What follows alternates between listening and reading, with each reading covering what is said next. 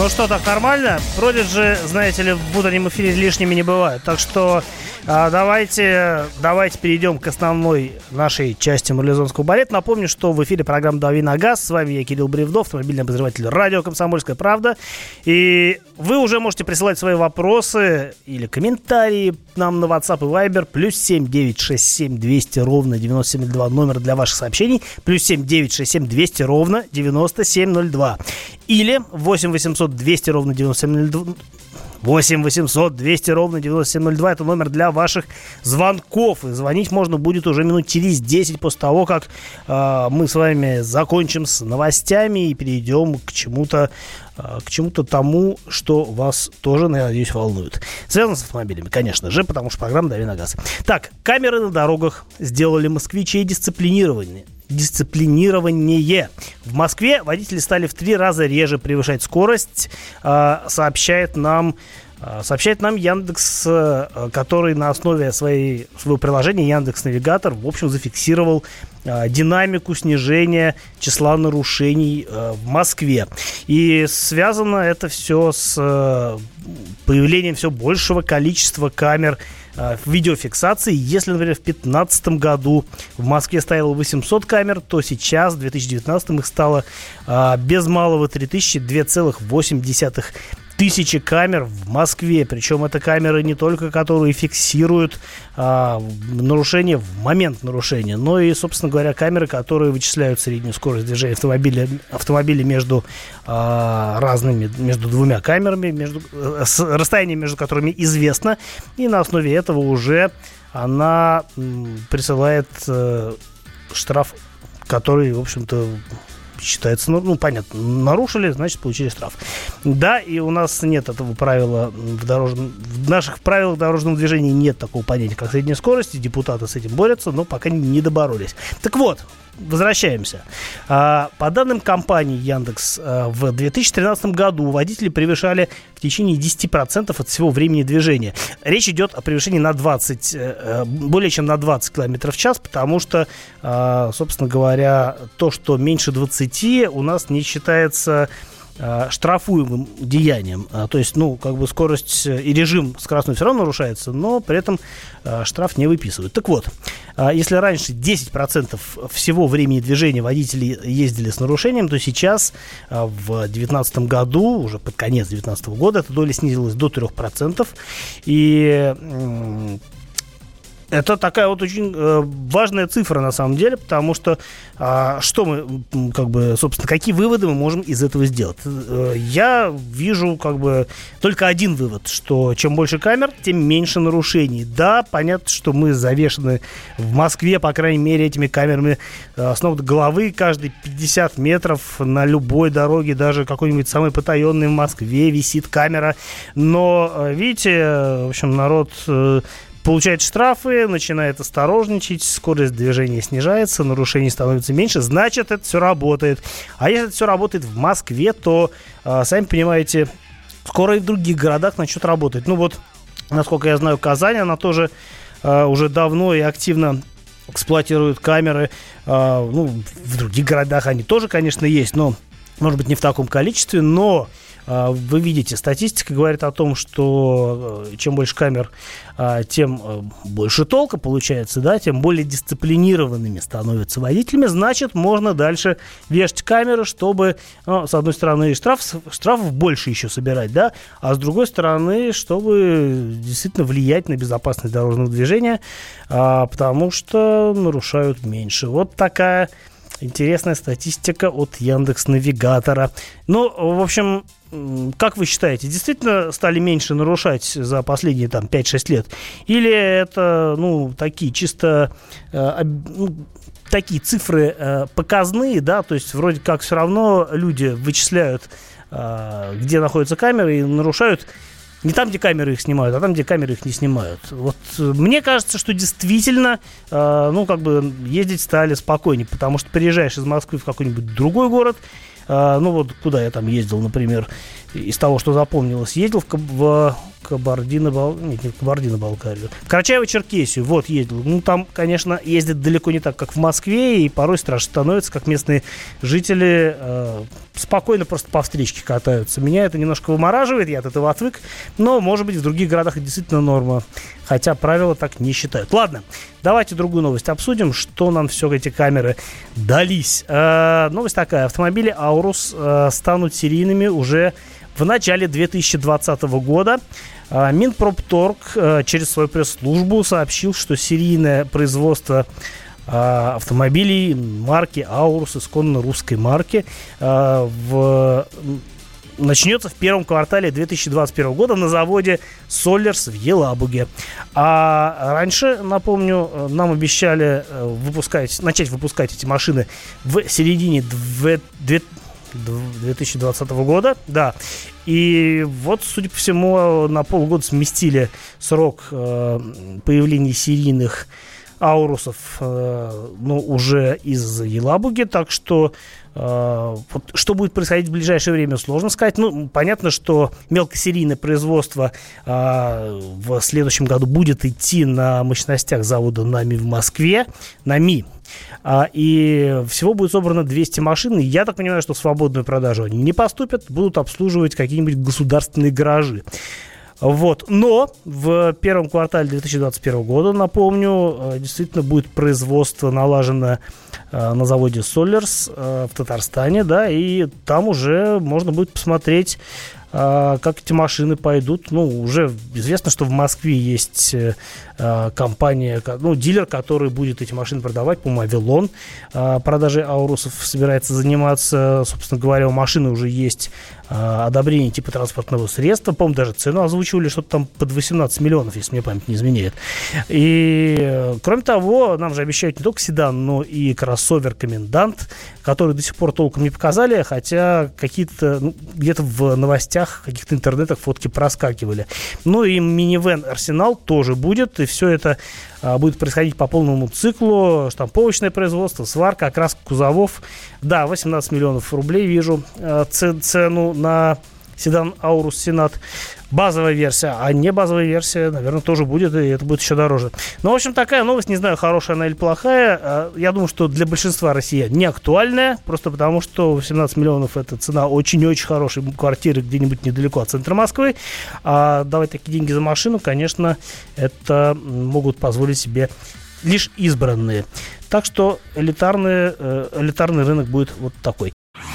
Всем привет, меня зовут Мария Баченина, и я автор подкаста «Здоровый разговор». Подписывайтесь на мои подкасты на всех популярных платформах, ставьте лайки и присылайте свои темы, интересные вам, на почту подкаст собачка phkp.ru.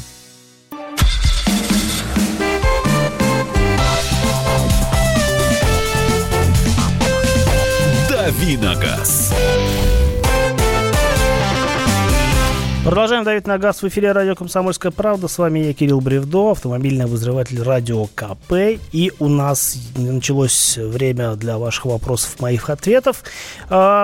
Телефон для связи со студией прямого эфира, прям, ну, собственно, для прямого эфира с вами, дорогие радиослушатели, 8 800 200 ровно 9702. Можно звонить, можно спрашивать, э, задавать вопросы.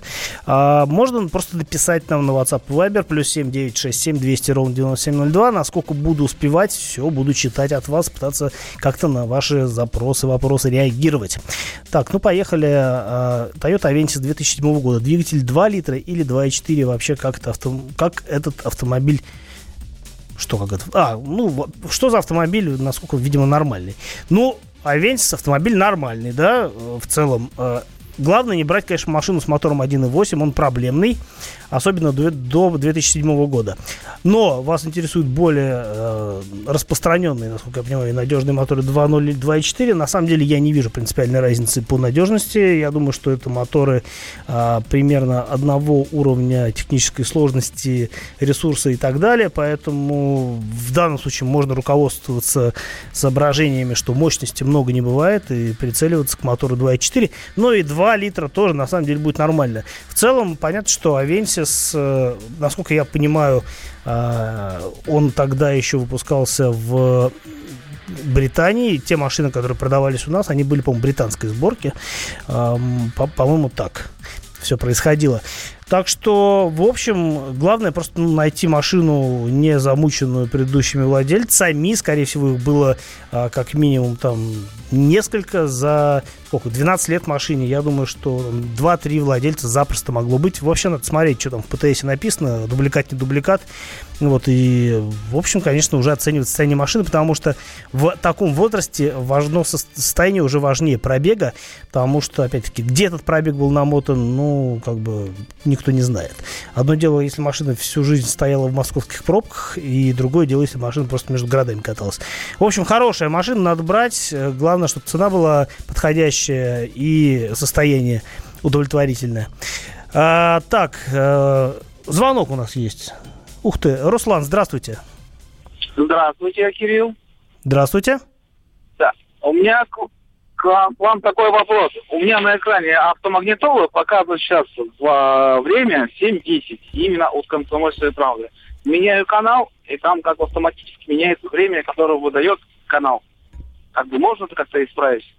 А, ну, у вас, видимо, система РДС э, транслирует э, какие-то данные на экран магнитолы.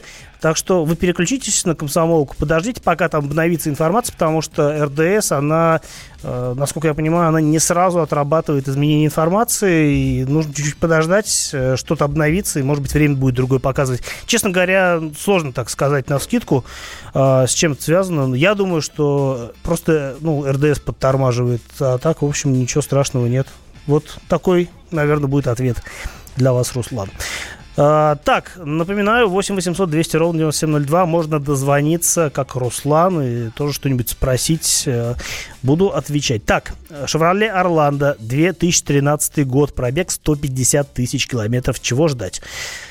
А, ждать, э, ну, опять-таки, уточняйте, что за мотор. Скорее всего, это 1.8. Э, в принципе, мотор опелевский.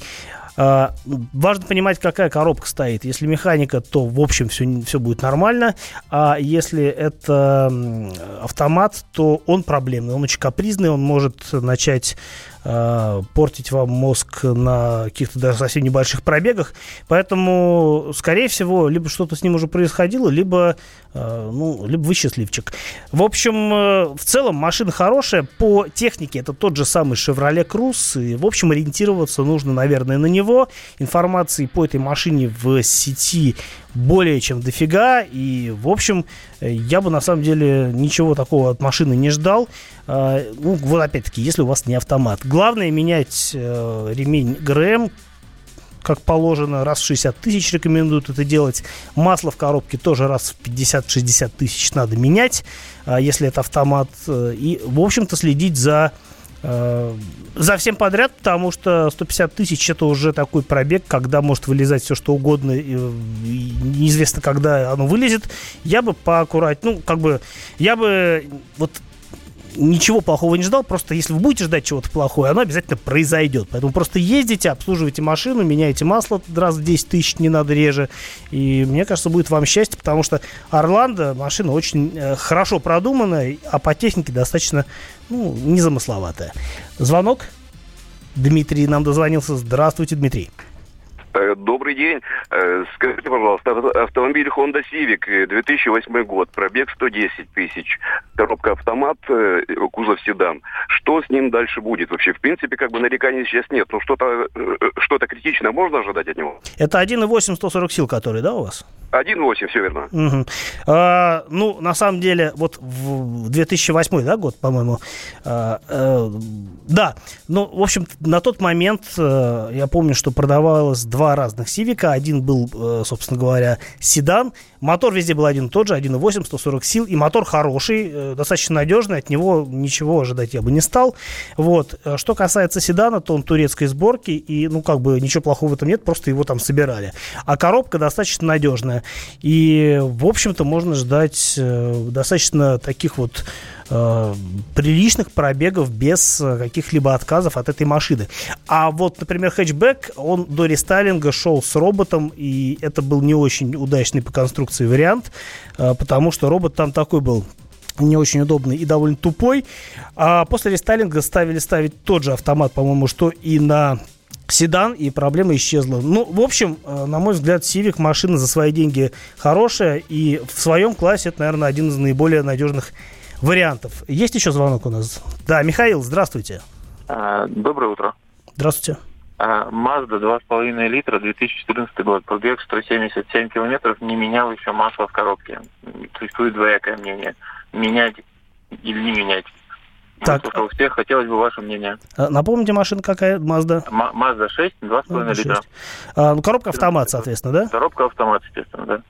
Ну, а, я думаю, что если ни разу масло в коробке не менялось за это время, то, наверное, уже нет смысла, а, потому что потому что могу в процессе смены можно сейчас сформулирую, господи, потому что в процессе смены можно, в общем, сформулирую после перерыва, наверное, почему не надо. Потому что, в общем, действительно существует, ну, нет, не поверие, это как бы практика, что э, если масло регулярно не меняется, то, в общем-то, и э, нет смысла с этим заморачиваться. Коробка уже привыкла, условно говоря, к старому маслу. И, в общем, э, можно сделать только хуже. После перерыва объясню, почему именно. Всем привет! Меня зовут Александр Тагиров, и я автор подкаста «Инспектор гаджетов». Все самое интересное из мира технологий, мобильных устройств и всевозможных умных приблуд, которые неоспоримо приближают наше будущее. Ищите мои подкасты на всех популярных платформах, подписывайтесь, ставьте лайки и оставляйте комментарии. А если у вас есть для меня интересные темы или вопросы, пишите на подкаст собака.phkp.ru. Всем хай-тек пока и да пребудут с вами технологии.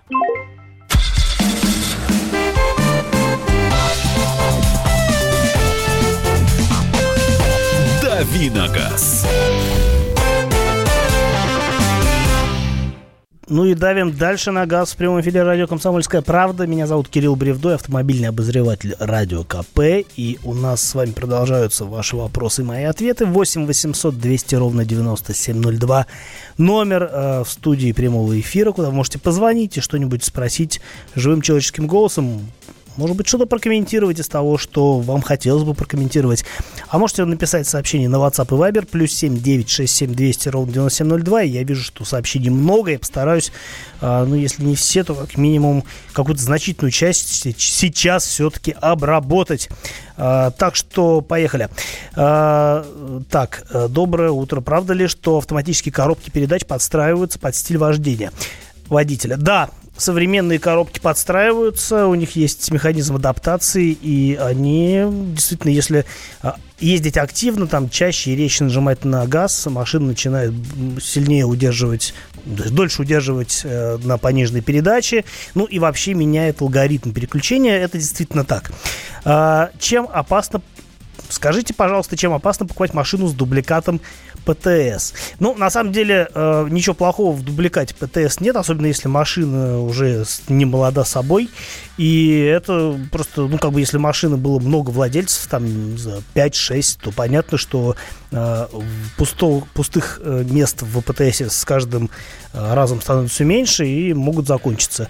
Э, важно здесь смотреть на причину на причину, которая, собственно, была вызвана смен, которая вызвала смену ПТС. Потому что если а, просто кончилось место и дали новый, то есть там всегда указывается причина замены в ПТС.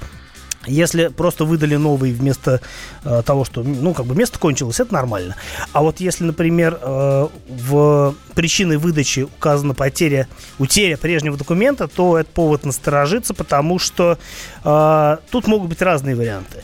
Э, с, ну, самый, наверное, такой очевидный вариант, это то, что машина была куплена в кредит, ПТС на самом деле находится в залоге у банка, машину продавать нельзя, она с обременениями, но, э, например, человек понимает, что у него нет возможности этот кредит дальше э, обслуживать, и ему там, он пытается мухлевать. Он э, идет в ГАИ, говорит, что потерял ПТС, проверить ГИБДД это не может, насколько я понимаю, и, в общем, дает ему новый документ, машина продается, а потом новый владелец выясняет, что, в общем-то, это машина, с которой ничего сделать нельзя. Поэтому, в общем, как бы здесь нужно смотреть на причину, э, которая была, собственно, э, смен... которая, собственно, и стала сменой ПТС. Э, так, следующий вопрос. А, следующий вопрос. Вот хотел ответить. Да, здравствуйте, купил Nissan Navara 2010 года, 3.0D, дизель трехлитровый, 150 тысяч пробег, машина нравится, все достойно сделано, чего ждать, почему перестали выпускать автомобиль с этим мотором. Мотор классный, действительно, трехлитровый дизель, а, по-моему, 245 сил мощностью. А, это, ну, прям лучший вариант для Навары, и с ним она такая очень прям бодрая получается. Ну, собственно говоря, тот же мотор, что и на Pathfinder, да и сама Навара это и есть Pathfinder, только с кузовом пикап. Так вот, э, почему перестали выпускать автомобиль с этим мотором? Дело в том, что э, в, по-моему, в 2015 году произошла смена поколений, и э, та Навара, на которую трехлитровый дизель ставили, ее просто больше не стало. Появилась новая Навара.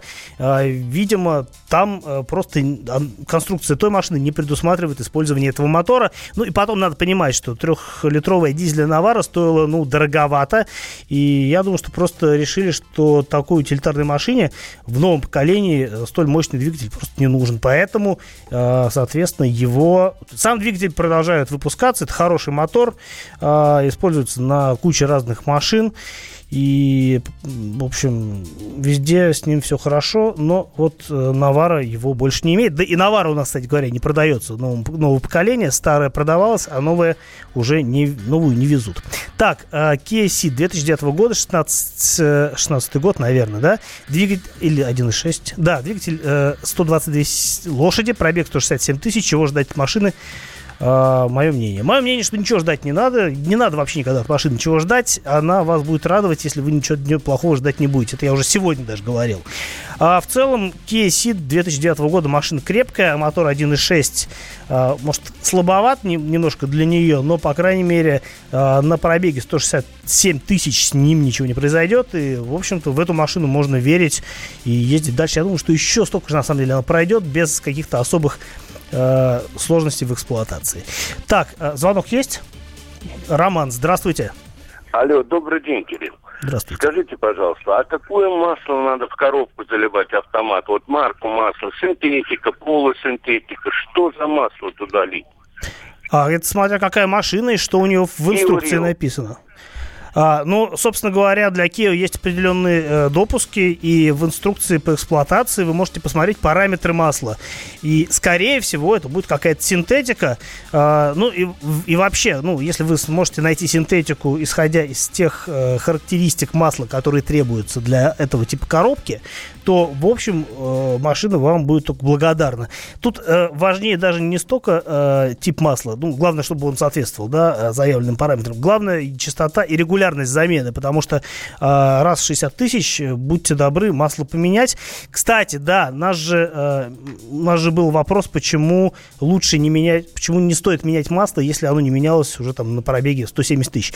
А, в общем, идея такая, что по-хорошему, конечно, по-хорошему надо менять масло раньше, но если уже не меняли, то и нет смысла. Дело в том, что маш... ну, как бы в новом масле содержатся разные моющие присадки, и когда вы меняете в коробке масло, то э, старые э, отложения, загрязнения, они поднимутся с уже насиженных мест и могут попасть, э, ну не знаю, в э, тонкие каналы гидроблока, например, и, э, собственно говоря, будет ну, повыситься давление масла, и поскольку машина давно не видела э, смены э, вот этой вот трансмиссионки, то, соответственно, АТФ точнее, то, соответственно, э, может вышибить э, прокладки. И, ну, в общем, на самом деле, когда машина уже большой пробег, а масло не менялось, то все равно коробка, ну, рано или поздно накроется.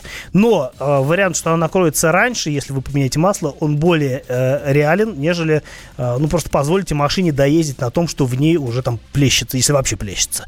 Вот логика примерно такая. Так, э, есть звонок еще у нас? Да, он. Сергей, здравствуйте. А, доброе утро. Слушаю у меня вас. такой вопрос. Subaru Impreza XV, Так. 1.6 двигатель, 122 тысячи пробега. Коробка вариатор. Вот меня больше всего коробка волнует. Как она себя поведет в дальнейшем? А, све- какого года машина? Э, 2012 Э, и за коробку вообще не переживайте. Э, Клиноцепной вариатор, который используется в Subaru вообще во всех моделях Subaru. Это собственная разработка японской компании. Э, они никому не доверяют производство трансмиссий, делают все сами. Конструкция у них своя собственная. И вместо ремня, э, вместо наборного ремня там используются цепи. Это решение достаточно эффективное и в то же время надежное. Поэтому э, вот 12 год, машина с каким-то пробегом, на самом деле даже не важно. Я бы, ну вот в коробке уж не сомневался бы точно. Там с двигателем еще что-то может произойти, хотя вряд ли. А, потому что машина все-таки относительно, ну как свежая, ну 5 лет 7, 7 лет, ничего себе, как быстро время. А, да, уже вроде как приличный срок, но на самом деле Subaru э, тачки крепкие. Ну и вариатор там очень хороший, так что за него не переживайте. Так, наверное, сегодня все. А, спасибо, что звонили, спасибо, что писали. А, постараюсь на какие-то вопросы ответить в следующий раз. Благо, завтра у нас тоже будет эфир, вообще всю неделю я с вами. А, у нас будет тест-драйв после небольшого перерыва. Напомню, что я обещал сказать про старые Volkswagen, на которых я поездил в командировке на той неделе. И я свое слово сдержу. Я вспоминаю тебя вспоминаю. Антонов. Каждый вечер в эфире радио «Комсомольская правда» вспоминает. Включаем нашу машину времени и отправляемся в прошлое. Я помню, маленький стоял, смотрел на прилавок. Mm-hmm. Было все. Молоко в треугольных пакетах. Ой, молоко в треугольных пакетах. Мороженое вкусное. Потрясающе, потрясающе. Вареники с вишней и с медом запомнились на всю жизнь. Таких я больше не ел. Программа Михаила Антонова «Дежавю». По будням в 23.00. Антонова много не бывает. Зашла заря.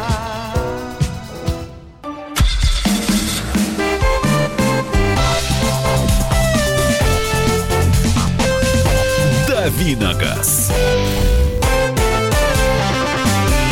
Но не так много времени осталось, чтобы давить на газ. Но газ сегодня будет э, престарелый, потому что тест-драйв у нас э, будет такой винтажной техники.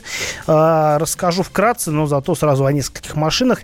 Э, в общем, история вопроса такова. Я в, на той неделе был, э, ездил в командировку в Португалию на тест-драйв нового Volkswagen Golf восьмого поколения. Но, спасибо немцам, они притащили на презентацию все поколения гольфа, начиная с самого первого. Э, напомню, что самый первый гольф это э, 74 год, э, но та машина, которая была на презентации, она была посвежее, она была 80-го года, но машины был пробег 950 километров, не тысяч не, ничего либо еще. 950 это новая машина, но только 80-го года выпуска. И это прям вот, э, ну, найти в аналогичном состоянии, практически музейном, такую машину нереально. А тут на ней кататься давали, я, конечно, не смог удержаться, потому что, ну, все-таки интересно посмотреть, э, как прогресс-то продвинулся с 70-х э, до нашего времени. А, конечно, такая машина простенькая, а, даже вот э, с девяткой ее не сравнить, сильно проще, а, поменьше, поскромнее. Моторчик полтора литра, 50 сил, четырехступенчатая коробка, пока машина холодная, надо заводить, э, вытаскивать подсос. В общем, все как в старые добрые времена, но от этого как бы кайфа еще больше на самом деле, потому что вспоминаешь, как, э, в общем, надо было ездить на машине в те годы, и э, я прокатился. Да, вроде как э, двигателя мало, но машинка так бодро едет вполне. Понятно, что это не гоночный автомобиль, это так вот очень спокойно ездить, но все равно кайф от этой спокойной езды, он прям велик на самом деле, гораздо больше, чем э, сама машина, как мне показалось. В общем, она так неплохо едет, даже в горку так умудряется как-то разгоняться. Да, понятно, что там тормоза такие, ну, такие уже олдскульные. Руль очень-очень длинный, там чуть ли не 4 оборота до, от упора до упора а, против двух а, на новом гольфе, кстати сказать. В общем, никаких усилителей, ни, ни руля, ничего. Все зато вот в чистом виде. Ты едешь, ты понимаешь, вот как раньше, а, ну, как бы все ездили на таких простых машинах. И все равно это достаточно хороший автомобиль по нынешним, ну, по нынешним меркам он, конечно, старенький, но а, именно от того, что он не современный, от того, что ты чувствуешь все процессы, которые происходят там под этим маленьким капотом, как пыхтит этот 50-сильный мотор, а, как переключается не очень четко коробка и как она реагирует немножко вяло на этот вот длинный руль, эту большую тонкую баранку. В этом все равно кайф, потому что сейчас таких эмоций уже не испытать. Потом прокатился на Гольфе второго поколения, уже рестайлинговая машина, по-моему, была 90 91 что ли, 92 -го года. И, знаете, это такая, ну, вот, э, ну, девятка девяткой, на самом деле. И по салону она, ну, не сильно лучше девятки, как мне показалось. Да, мотор хороший. 1.8, 90 сил, впрыск. И динамика разгона с восьмерочной, с девяточной, конечно, не сравнить. Намного бодрее машина едет. Но я вот прокатился, и вот ну, в, ре... в точности те же ощущения, что были на девятке. Причем, на мой взгляд, э, восьмерки, пер... там, первые восьмерки, там, до еще тех времен, когда они в 14 превратились, точнее, девятки в 14 восьмерки в 13 а, они ехали поинтереснее даже по управляемости, по подвеске, чем вот этот гольф. Он такой, наверное, более комфортный. Но вот когда, например, ты ты нажимаешь на газ или сбрасываешь газ, ты понимаешь, что э, ну, какой-то происходит такой стук, как двигатель как будто бы на опорах шевелится. Вот ровно то же самое, что было в девятке. В общем, ну, такой э, любопытный автомобиль, но не самый любопытный. Очень мне понравилась машина третьего поколения. Э, Гольф, это э, машина была с дизелем 1.8, турбодизель 90 сил. И вот он уже такой на стыке прям современной техники и еще той винтажной, олдскульной. То есть такой вот э, автомобиль очень честный в ощущениях. У него такой, э, э, ну, как бы руль вращать легко, но он хорошо так сопротивляется в поворотах. Машина очень бодрая, ну, так весело едет, реагирует на газ. При этом у нее уже есть две подушки. А, правда, из-за того, что у пассажира подушка есть, практически нет бардачка. То есть бардачка нет, просто полочка под подушкой. Но все равно это машина, на которой вот прямо сейчас может садиться и каждый день ездить, получать удовольствие. Потому что э, это действительно уже тогда была ну, тогда это была суперсовременная техника, а сейчас это просто хороший автомобиль, который во многом э, лучше того, на мой взгляд, чем э, что сейчас делают, ну, то есть с той же, например, Ладой э, Ладой Грантой не сравнить. Третий гольф, на, на мой взгляд, намного лучше. Насчет Веста уже не скажу. В общем, получил удовольствие от общения с э, такими автостаричками. Это было здорово. Побольше бы таких тест-драйвов, когда не только современная техника есть, но и винтажная. А на сегодня, наверное, все. Э, услышимся с вами завтра с 7 утра по Москве. Буду я, будет Михаил Антонов. Э, будет полезно и интересно. Всего вам. Дальше у нас будет отличная информационная программа. Когда журналистика – семейное дело. Мы с э, Юлькой так немножко поспорили. Это не по теме сегодня. Когда сложно договориться. Да здесь даже вопрос не в том, кто не скачет тут москаль. Да мы перетопчемся, и мы уже проехали эту историю когда нужно найти компромисс. Что же все-таки произошло, что людей разделило? Приходится все объяснять простыми словами. Украина, Белоруссия и Россия – это один народ. Программа Андрея и Юлии Норкиных на радио «Комсомольская правда». По будням в 9 вечера по Москве.